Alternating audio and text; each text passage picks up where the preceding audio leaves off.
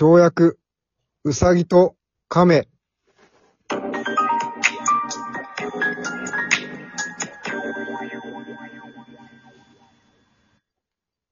皆さん、うさぎと亀というお話は知っていますか？そうです。あの有名なイソップ童話ですね。足の速いうさぎさんと足の遅い亀さんが競争をして、亀さんになんか負けるはずがないと思い込んでいたうさぎさんが途中で居眠りをしてしまい、亀さんが勝利する。奇跡の逆転劇を描いたお話です。私は物語の語り部。今日はそのうさぎと亀の世界を皆さんと一緒に覗いてみたいと思います。おやおや早速、うさぎさんと亀さんがやってきましたよ。やーいやいやい、亀さんやーい。なんだいうさぎさん。世界中であんたほど歩くのが遅い動物は他にいないよ。どうしてそんなに呪いのか。突然の煽り。みんな分かりきっていることを声高に放つ姿勢。このうさぎ、迷惑系 YouTuber と変わりません。なんとおっしゃるうさぎさん。そんなことはありませんよ。第一私は一番遅くはないし。なに君より遅い動物がいるというのかね？なんとおっしゃるうさぎさん。さっき聞いたよ、それは。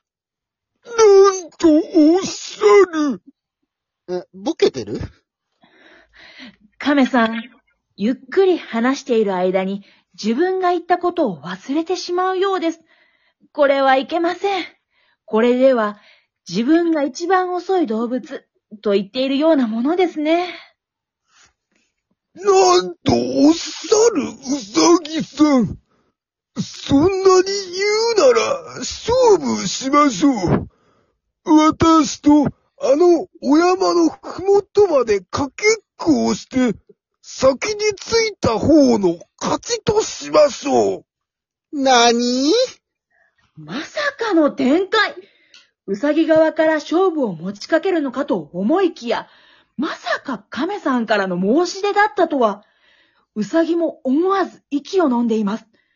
この亀、まさか力を発揮していないだけでは？ものすごいポテンシャルを秘めていたらどうしよう。ちょっと怖い。そんな風な気持ちが、うさぎさんの表情から垣間見えます。うさぎと亀は、かけっこ勝負をすることとなりました。では、行きますよ、亀さん。望むところです、うさぎさん。先に飛び出したのはもちろんうさぎさん。あっという間に亀さんを引き離して、ぐんぐんとかけていきます。速い、速い。その速さは風のようです。亀さんが追いつけるようなスピードではありません。一人見えないほど遠くまで来てしまいました。なんだ、亀のやつ、強がり言っただけか。どんなに亀が急いでも、どうせゴールするのは夜になるだろう。僕が昼寝していても勝てるという演出をここらで挟んでみるとしよう。ちょっと YouTube にも上げておこう。え、亀との競争中に昼寝してみた結果、と。はい、どうもこんにちは、うさぎです。さて、今日のラビットチャレンジのコーナーはこちらなんということでしょう。本当に YouTuber でした。しかも炎上系。うさぎの好感度が下がりますね。これは心象的にも亀に軍配が上がる展開。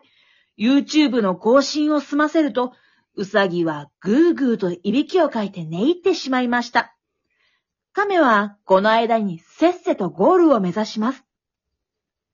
バカだうそぎめえ？今なんと？この時を、まさに、俺は待っていたのだ虎視眈々となんということでしょうこの悪役顔負けのセリフ回し。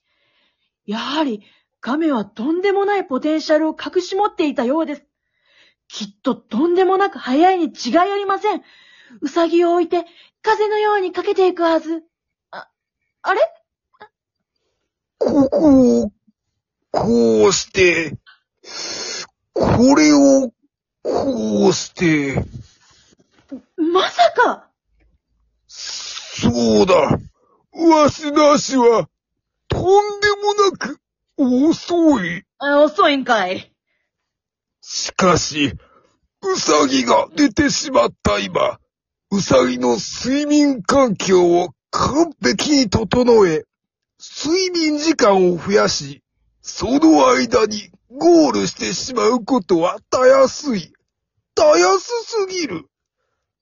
家から持ってきた、ヨギ棒、加湿乾燥機、いい感じのオルゴール、柔らかい毛布。完璧だまさかの作戦。うさぎ側にも優しい配慮。亀さん、ついにスタートしました。遅い、遅すぎる。手で運んだろか。見ているこっちがイライラする。それでも着実に歩みを進めていきます。そしてついに、やっと、お山のふもとまでやってきました。さて、快適な睡眠を整えられたうさぎさんは、ヨギ棒の上で目を覚まします。ヨギボー。う、うさぎさん？うさぎさん。とっくの昔に、亀さんはゴール間近の場所ですよ。嘘。えちょっとだけ昼寝して余裕を見せるつもりが、寝過ごした。あコメント欄が荒れてる。無能。うさぎすやすやで笑った。ガチネックさ。あーちくしょそういうや否や、うさぎさんはお山に向けて一直線。亀さんが5時間かけた道をたった10分でぴょんぴょんぴょんぴょんぴょんぴょんぴょん。はぁ、はぁ、間に合ったか亀はどこに？遅い遅いよ、うさぎさん。あんまり遅いから、スタバにでも寄ってきたのかな？と思ったよ。さっきの自信満々な様子はどうしたのかな？そーいつの間にかヨギボーの上に寝かされていて、気持ちよくて。ああ、あれなら、わしからのプレゼントですよ。地べたに寝ていて、かわいそうだったのでね。き、貴様そんなに怒ってどうして話聞こうかうさぎと亀の大一番。どうやら今回は亀さんの勝利と相なりました。